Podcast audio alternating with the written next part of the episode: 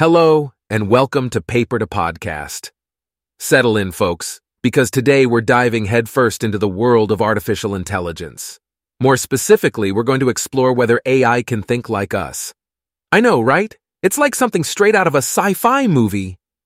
In a paper titled Cognitive Effects in Large Language Models by Jonathan Shakia and colleagues, researchers decided to play a game of Simon Says with a language model named GPT 3. The aim was to see if this Smarty Pants computer program could mimic human cognitive effects. The surprise, it mostly did. GPT 3 showed signs of the priming effect, the distance effect, the SNARC effect, and the size congruity effect. But not everything was hunky dory. GPT 3 didn't show signs of the anchoring effect. How did they find this out? Well, they basically took the cognitive tests we use on humans and gave them a techie twist to make them AI friendly.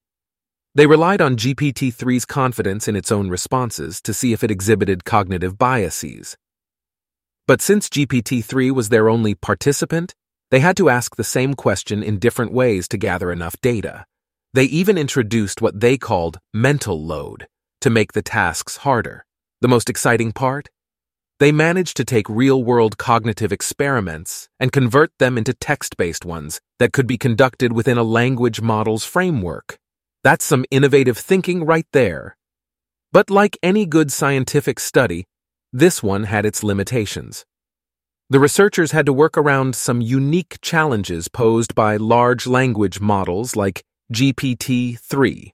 For one, they couldn't use traditional methodologies that involve human cognitive biases.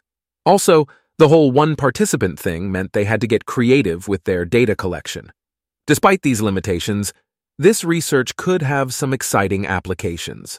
It could help in the development and refinement of AI technologies, making them more reliable and unbiased. It could even provide new ways to study human cognitive biases.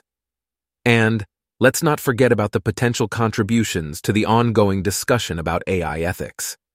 In conclusion, while GPT 3 might not have aced the thinking like a human test completely, it seems like it's well on its way.